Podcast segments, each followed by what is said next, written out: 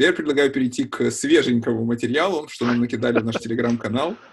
А, давай я открою, пока ты э, там, напили побольше воздуха, потому что я думаю, что это как раз к тебе первый вопрос. Юля, Юля пишет нам, розкажіть корисні моменти з пресейлів. О, Полезные моменты с пресейлов. Только немного. я только даже не сильно знаю, много. что может быть полезным. А, а я не могу найти эти вопросы, ну и ладно. А, вот, Был я как-то корыстные на моменты с прицелем. Да. То ли как-то на пресейле съел э, апельсинку. Не ешьте было полезно. Полезно. Если вы находитесь в Фрукт. странах типа Бангладеш, Лесотто, Бутан, не ешьте апельсинки, не ешьте вообще там ничего, только пейте крепкие спиртные напитки, чтобы обеззараживать все вокруг себя и внутри себя. Да. Ну, На самом деле, с пресейлами интересная история. Они все разные, но а, как бы мои, мое понимание того, как должны проходить пресейлы. пресейлы. Во-первых, во время пресейлов надо обязательно за- задавать бизнес-вопросы про бизнес, ну, про бизнес-требования. Вот те самые наши любимые. Это именно Мгм. то самое время, когда вы можете задать вопросы, открыть самому заказчику глаза на некоторые моменты и влюбить его в себя, потому что вы разговариваете с ним на одном языке. Вот. А не про какие-то цвет кнопки и прочее. Ам, Кроме бизнес-требований, а, кроме, пресе- ну, кроме того, чтобы выяснять бизнес-требования, нужно еще объяснить заказчику, как вы будете с ними работать. Вот вы, типа, говорите, смотрите, у нас в компании предусмотрено, что у вас будет, ну, типа, есть возможность работать с аналитиком.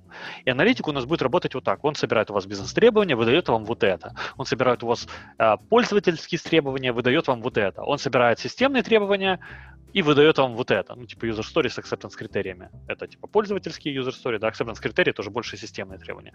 Макапы у нас будут делаться вот эти ребята, команда будет разрабатывать продукт и предлагать solution, а мы уже будем выбирать, как мы будем это реализовывать. То есть вы должны ему рассказать вот процесс, как вы будете работать с требованиями. Потому что спро- а, иногда сейлзы могут хорошо знать, чем занимаются project менеджер, дизайнер и девелопер, но не понимать, кто такой аналитик.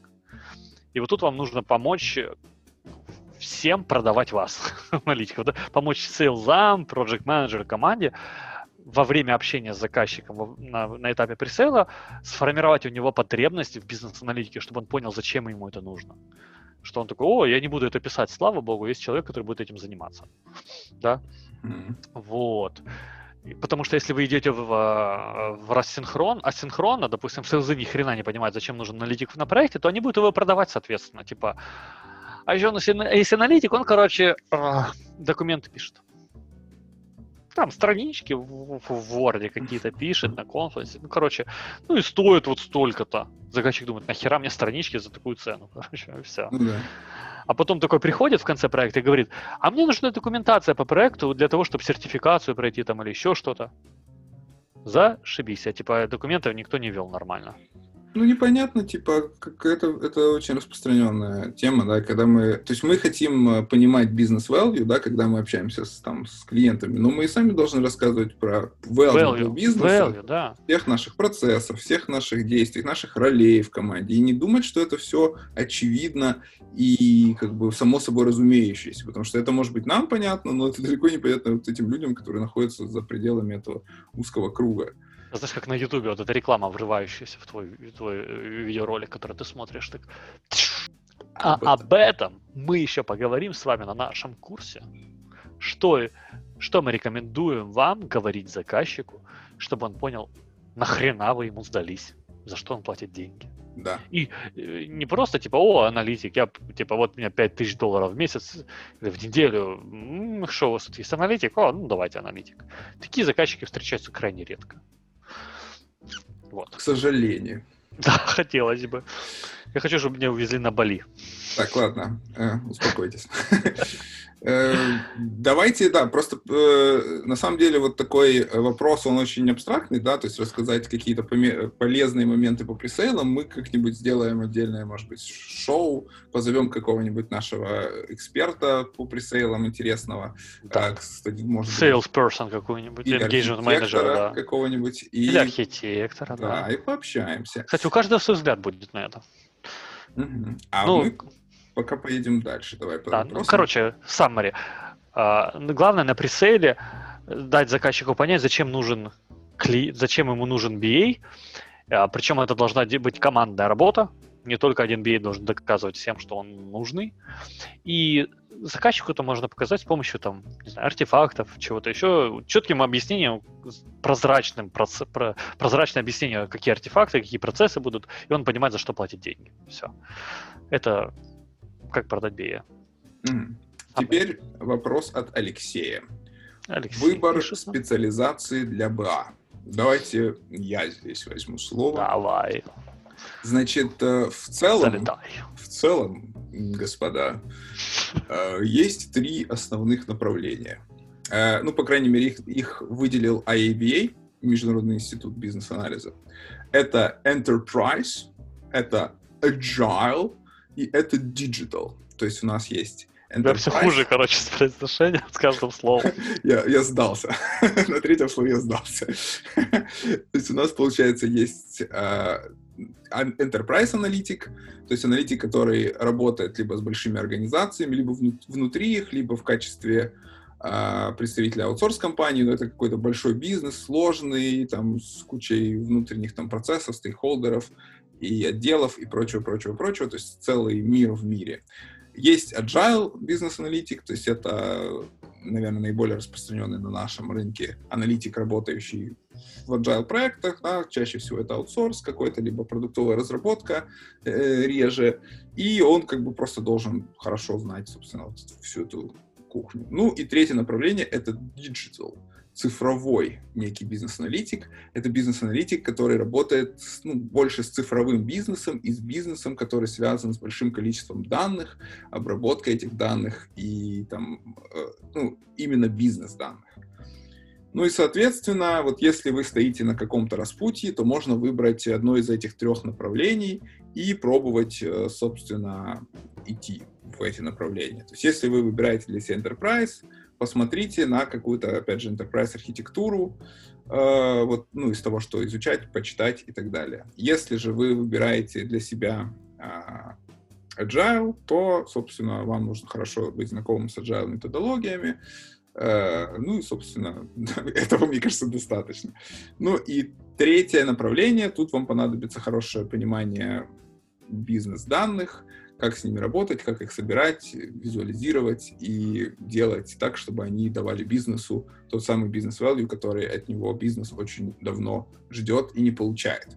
В целом, если как бы резюмировать, я бы не рекомендовал, честно говоря, себя ограничивать и искусственно зауживать какую-то свою специализацию, если у вас нет вот именно желания, там, например, очень мне нравится enterprise, а вот всякая эта digital херня, это, значит, для хипстеров всяких. Тогда, пожалуйста. Но искусственно я бы себя не ограничивал. Мне, например, все три направления интересны, и я с удовольствием в том, и в том, и в том развиваюсь. Вот, чего я вам рекомендую, Алексей и наши дорогие слушатели. Uh, так, далее у нас... Uh, Антон, вы с нами все еще? Или вы уже на Бали укатили? Я что-то замьютался. Да, я с вами. Привычка, короче, зум-митинга. Только перестал говорить, замьютался, чтобы, не дай боже, не Замьютался и, и, и наверняка в, это, в телефон уткнулся и там... Они без меня разберутся. Значит, Андрей спрашивает, что такое знание домена и как его оценить? Если я вахтером проработал 30 лет на КБ Южная, тут как бы нам Андрей дает понять, что он наш хоуми, э, вот, э, здоровался за руку с Янгелем я специалист э, в домене аэрокосмического строения? Мой ответ – нет. Вы нет. специалист в домене вахтер. Вот И тут... э, как бы в домене анатомическое строение руки Янгеля. Янгеля. То есть э, вахтер, вахта сама по себе, это же тоже некая, как бы, некий домен, да? То есть мы, может быть, э, хотим... Знаю э, прикольную историю из этой темы, кстати. Да, сейчас вот э, примерчик и потом прикольная история. Э, при, например, мы хотим автоматизировать, да, чекпоинты, которые там проходят на нашем заводе люди. Вот тут, может быть, ваши знания пригодятся да, что там вы знаете хорошо, то, что на вахте может быть, какие могут быть проблемы, какие могут быть, э, например, там интересные случаи, да, corner кейсы и так далее. А в целом, ну, я понимаю, что это шутка, конечно, шуточный вопрос в этом плане, но как э, знание домена оценить, это, в принципе, тема интересная. Тоха, история. Да, история. А, как-то наблюдаю, ну, через своих, а, как бы, людей в КБ Южном, я знал интересную историю, что люди, когда заходят в ну, в КБ они, когда берут ключи, по-моему, в каком-то журнале расписываются, какие-то листочки вроде заполняют. Ну, короче, какая-то бумажная там э, работа какая-то происходит. А потом или в конце дня, или в конце недели человек выходит, сдает это все, да, а вахтер потом берет эти бумаги и, собственно, выбрасывает. И его спрашивают, а почему так? Говорят, ну такая инструкция. Типа, инструкция гласит о том, что нужно это записать, а что дальше с этими документами делать, типа, ну, в какой-то момент перестало быть понятным. Я тебе гарантирую, что на любом enterprise есть как минимум там 2-3 точно вот таких подобных процесса, которые Подожди, заканчиваются это... ничем. Или Южмаш, или Южная. Ну, короче, это же стратегический объект. Ну, я понимаю, что это, это нормально, но для меня тогда я еще не был бизнес-аналитиком, и я еще был юн, и для меня это выглядело просто парадоксально смешным, типа, больше людям нечего делать. Ну, то есть они заполняют какие-то документы, все очень серьезно, все должно быть. Потом, когда приходит типа сверка, что все документы есть, они просто выбрасываются, и данные из них никуда не идут, вообще никуда. То есть это мертвые данные, которые собираются зачем. Кстати, как большинство данных сейчас во всех бизнесах, они собирают очень много данных, но что с ними делать, ни хера не знают. И они в итоге Шикарная тема, шикарная. Я говорил на, это, на эту тему да, да? на недавнем Можете вебинаре. Чуть-чуть. Э, вы могли послушать меня на вебинаре про визуализацию данных. Да, пожалуйста, продолжайте. Да, да, да. Ну, э, э, а вообще, что такое знание домена? Это другая история есть еще у меня. На собеседовании э, молодой человек сказал, э, молодой человек, и тут возраст крайне важен, вы уже меня простите, человек, который закончил недавно вуз, типа 23 года или что-то такое, 25 лет, он указал, что он хорошо знает домены финансы, здравоохранение и еще что-то. Вот. То, ну, при этом мы можем провести общий математический как бы расчет, да, сказать, что, ну, работает он, ну, 4 года, ну, 5, да, там, ну, но не 15. И я, как человек, который проработал 8-9 лет в домене, для меня это типа флажок красный, что человек, наверное, не понимает, что он говорит под словами «знаю домен». И когда были продвинутые вопросы по поводу домена, человек не смог ничего ответить. Это было собеседование, проводили его с известными людьми. Да, с известными людьми, не будем их называть. Вот. А, то мы, ну, даже вот мы, которые проработали 8-9 лет в доменах, мы говорим, мы не знаем этот домен абсолютно, потому что все, что мы в нем знаем, это какую-то одну точечку. Да, тот, тот же healthcare в Штатах. Угу. Там, чтобы узнать домен, надо работать 30 лет или там 50 лет. И вот ты такой выходишь, такой, я знаю домен, и в ящик сразу, все. Да, и все знания домена ушли вместе с тобой. А. Я вот, и, и, если перебью тебя, прости, хочу просто сказать, что мы вот все говорим про это знание домена, но на самом деле, что такое знание домена для бизнес-аналитика? Ведь на, ну, от нас же не ожидается, что мы будем прям экспертами в доменной области. Э, ребята, то есть, э, если мы будем экспертами в доменной области, что получится? Мы придем к чувакам, к клиентам и будем им рассказывать то, что они и так уже знают, потому что они сами эксперты в доменной области. Зачем им это надо? Им это не надо. Им надо, чтобы мы были экспертами в своей области. Это область бизнес-анализа, это область IT-разработки. И просто понимали тот домен, с которым э, мы работаем, знали основную терминологию, взаимосвязи там, между основными сущностями в этом бизнесе и там какие-то вот концепцию, да, этого, как этот бизнес зарабатывает деньги. Вот да, эти вещи это нужны. главное. Вот. Да, знание домена это скорее больше про... Смотрите, вот его можно разбить на несколько там как бы этапов. Первое это понимание вообще, как работает рынок. Вот именно в той стране, про которую идет речь, как работает этот домен. То есть кто платит деньги, кто основной потребитель услуг или товаров, откуда эти товары и услуги берутся, какие бывают посредники, через что это все в электронном виде куда пробегает, и не в электронном тоже, какие бывают типы поставщиков услуг. Ну, допустим, тот же healthcare взять, да, это госпитали, это хосписы, это nursing houses, это аптеки, это лаборатории, это, что еще, это там те, кто продают э, девайсы, ну, там, медицинские девайсы, это cleaning, cleaning houses, а плательщики — это, собственно, страховые компании, э, опосредованные через государство. И, и пациенты тоже являются плательщиками, но меньшей части обычно. И так, а, еще там есть, ну, в плане страхования, платежки, нужно понимать, что семья бывает, типа, непростая, сложная, ну, в плане есть дети и взрослые, и дети где-то выступают как пациенты, но не пользователи, а, а взрослые могут выступать и пациентами, и пользователями. Ну, это, короче, уже, опять же, знание домена и опыт, который вы приобрели. И там можно углубляться в каждую. Получается, вот все, что я накидал вам сейчас там за 30 секунд, в это все можно углубляться годами. Потому что по мере того, как вы узнали вот бизнес-домен, у вас появляются технические требования. Там даже HIPAA, HL7, это тоже любимый healthcare наш, продолжаем. А еще новые стандарты, которые появляются, и вам, возможно, как аналитику, надо иметь хотя бы общее понимание и даже так стремиться его получить, какие бывают интеграции в этом, то есть какие появляются технические посредники которые помогают стандартизировать данные, обрабатывать данные. Это очень круто, если вы это узнаете, запоминаете и разбираетесь в этом. Вы можете mm-hmm. этого не знать, но если вы где-то с этим столкнулись, копните туда, почитайте, поймите, зачем это вообще на общем бизнес-уровне нужно, в чем это позволяет экономить деньги и время в разработке, и все, дальше не надо. Вот дальше, наверное, нужен техлит. Но если вам это нравится, ну, извращайтесь, изучайте э, вполне возможно, там, техническую экспертизу приобретете, и вы станете там больше как консультант в каких-то вещах. Ну, то есть все очень по-разному бывает. И домен начинается обычно с бизнеса, и потом идет ниже. Бизнес, потом процессы, которые там есть, потом, как, слушай, как в enterprise архитектуре прям, да, а потом эти, типа, системы, которые там работают. Какое совпадение, да? Наша, да неча... внезапно. Но я, знаешь, подумал, так сейчас, когда опять это зашелся, я, я подумал, что ты уже какая-то вьетнамовский ветеран, чуть что начинаешь про healthcare кричать при любой возможности. Ну, просто это самое... Скажем так, это домен, в котором я работаю получил травму серьезно, психологическую от healthcare. Вы должны его понять, и простить, и вот так, так же, как и я, проявить толерантность. Вот ты знаешь, например, что есть э, FIRE, они все называются FIRE, но на самом деле это F-I-I, FHIR, да, FHIR. Да.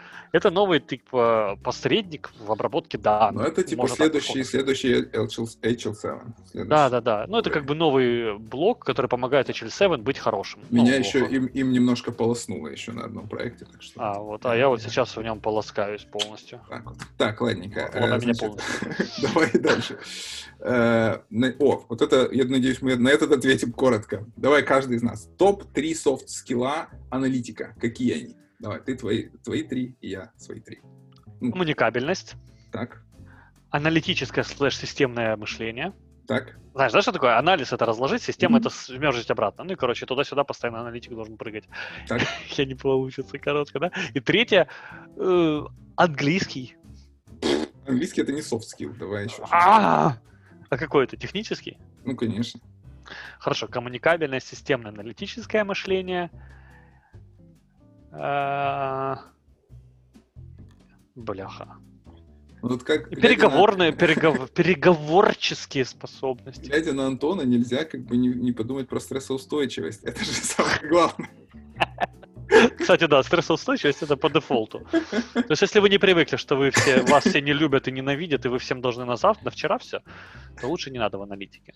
Ну, а уж тем более в продукт менеджеры Я плюсану по поводу коммуникабельности. Э, ну, я, мои три. Это коммуникабельность, стрессоустойчивость э, и, наверное, умение брать на себя ответственность. Все-таки если уж говорить про soft skill ы, потому что я немножко сомневался насчет системного мышления, там, ну, вот этот мой mindset аналитика, насколько это прям soft skill. Э, ну, это, наверное, тоже soft skill. Ну, вот я вот так проголосовал. Окей. На самом деле, вы можете объединить наши, типа, э, как бы списки, у вас получится 5. Вольтрон. Да. Ой, помнишь, это из львов собирался каких-то таких электронов? Это же Вольтрон. Ну, это, это и был Вольтрон. Точно, Вольтрон. Да, да. Так, теперь дальше вопросы. Вопросы от Юли. Надо посмотреть. Э, два бизнес-аналитика. Это, знаешь, этот... Э, Ты и я. Лёлик и Болик. Собрались как-то два бизнес-аналитика. Два аналитика заходят в бар. Э, значит так, два бизнес-аналитика в одной небольшой команде. Правила эффективного взаимодействия. Uh, ну, я советую, то есть я так понимаю, что это одна команда, да, то есть не у каждого аналитика есть своя команда, а, в общем, команда э, с девами одна, а аналитика два, два аналитика. Я работал в такой команде, поэтому могу подготовить, Давай. в смысле подготовить, могу по рассказать. У вас, во-первых, должны быть хорошие отношения с всем другим бизнес-аналитиком. В первую очередь настройте их между собой. Но не любовные, правильно? Э, нет не любовные, это очень важно. Особенно если вы... А, ладно, не буду. Однополые.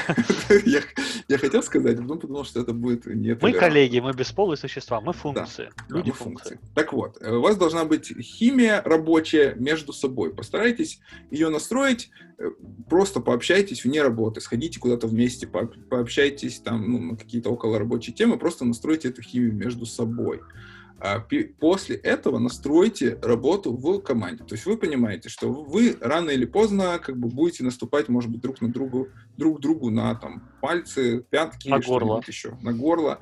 Да. И нужно настроить эту работу. То есть понять, какие могут быть про, э, проблемы, проговорить их э, и сформу, сформировать ожидания у команды. То есть, смотрите, у, меня, у нас, например, это было так, что мы разделяли между собой э, бэклог, и прорабатывали, я прорабатывал, например, свою часть бэклога, а, э, Юля прорабатывала свою часть бэклога.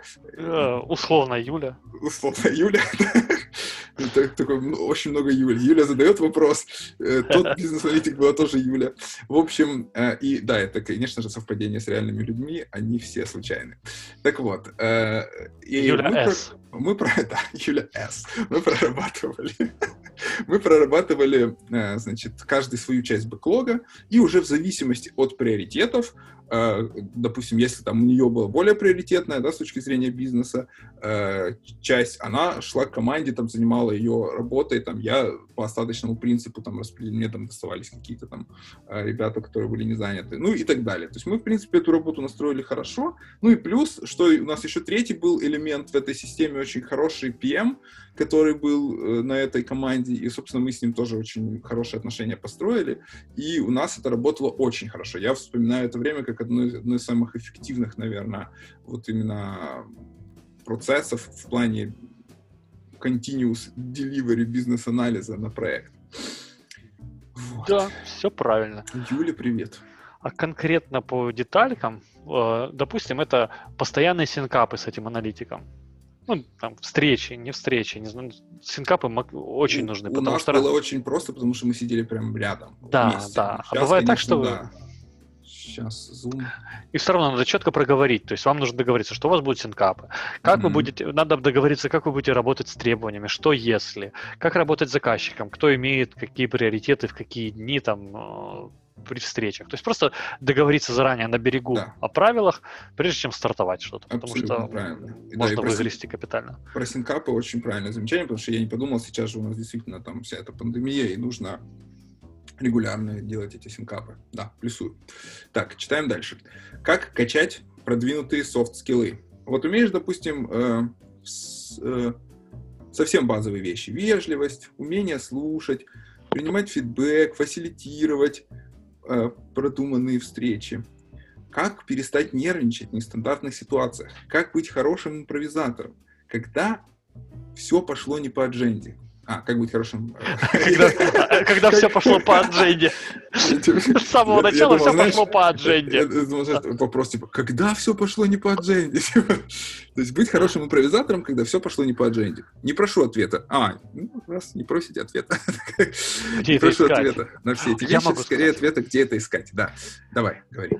Очень классно понимать свои недостатки, и видеть вокруг себя людей, это может быть не обязательно аналитик, это может быть техлит, project manager, sales, еще кто-то, а, руководитель компании, не знаю, сосед под подъезду. В общем, а, потому что софт-скиллы, они не требуют именно IT-специфики, да, софт-скиллы можно учиться всегда и везде. Допустим, есть а, уроки ораторского искусства, где там вас учат подавать свои мысли, не бояться своего голоса и так далее и тому подобное. Есть э, мое любимое, да, уроки вокала, где тоже Ой. учат не бояться своего голоса и делать так, чтобы ваша глотка была такой латунной и не уставала, потому что нам очень много нам приходится говорить, и иногда прям не хватает уже голоса, у вас, у вас болят голосовые связки, вы не можете общаться, а вам нужно встречаться с заказчиком. Неудобная ситуация. И самое главное, видеть в своих окружающих людях какие-то сильные стороны и просто учиться у них.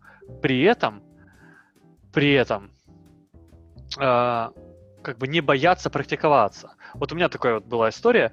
Я видел в своей коллеге, как она классно умеет начать какую-то светскую беседу, может быть, даже на какие-то такие конфликтные, спорные темы, и при этом проводить ее очень на хорошем уровне, не сваливаясь не какие-то там э, морализаторства, еще что-то, а просто общаться с людьми незнакомыми в том же поезде. Например, так, вот вы говорите власть пидорасы. Да. Она, нет, там на самом деле была тема такая, что человек говорит, что коррупция это плохо, но при этом рассказывает, что он там либо экзамены продавал на вождение за деньги, либо там продавал, ну, короче, с, сваливал. Налево продавал какое-то, знаешь, со склада что-то налево куда-то там воровал и продавал. Ну, короче, какая-то такая штука.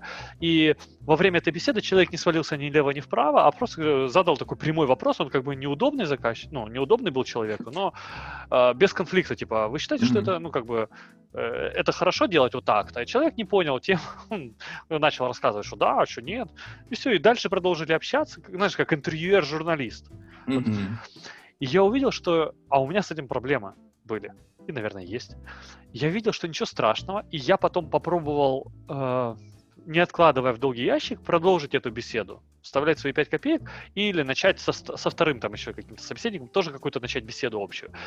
Э, это страшно, но я понял одну прекрасную вещь. Кроме меня, никто не знает, что у меня этого скилла нет, и я сейчас учусь. Поэтому я просто начал пытаться строить, и для людей это нормально. Ну, человек пытается разговаривать. Ну, давай поговорим.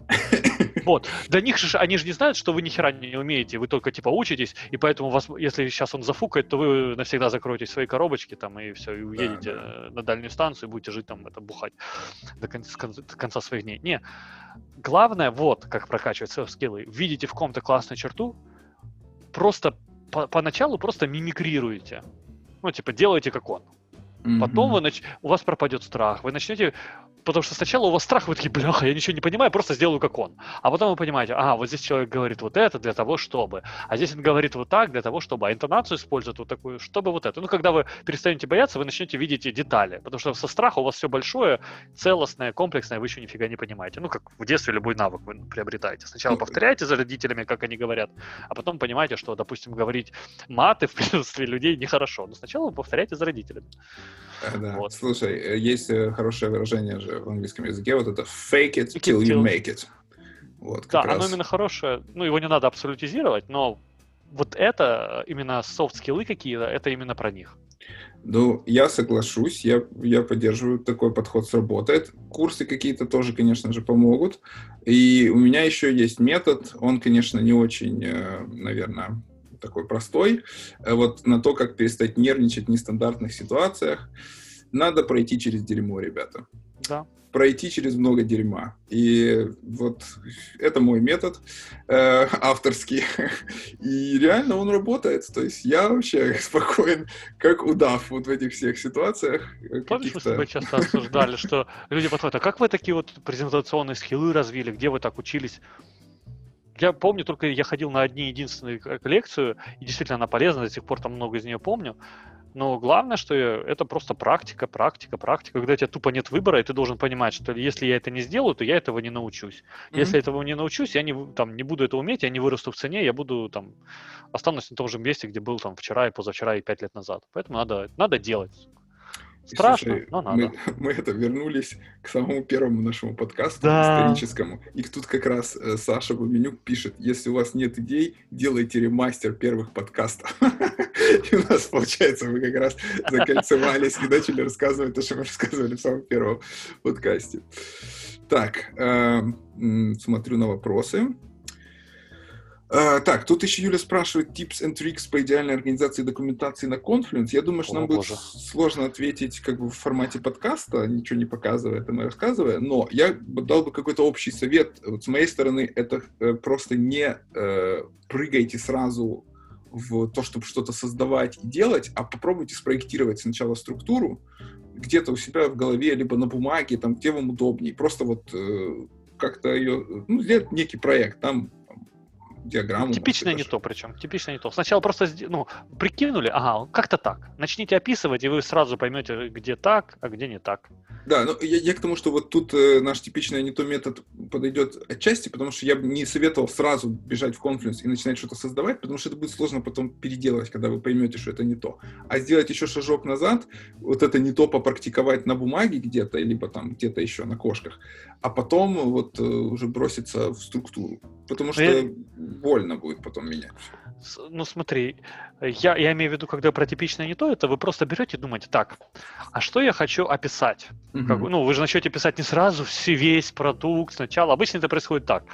Куча уже времени прослана, новая фича, ну, пора бы уже в Confluence хотя бы какой-то формат придумать, начну хоть что-то писать, а там разберемся, ретроспективно остальное тоже добавлю в Confluence, опишу, но пока что начнем с какой-то вот этой фичи. И вот с этой конкретной фичи не надо придумывать идеальную, идеальную структуру, вот идеально. Вы так, так, ну я буду типа на уровне какой-то функциональной декомпозиции буду описывать фичу, например, в виде use case. Нач, начинаете описывать, видите, хватает вам, не хватает.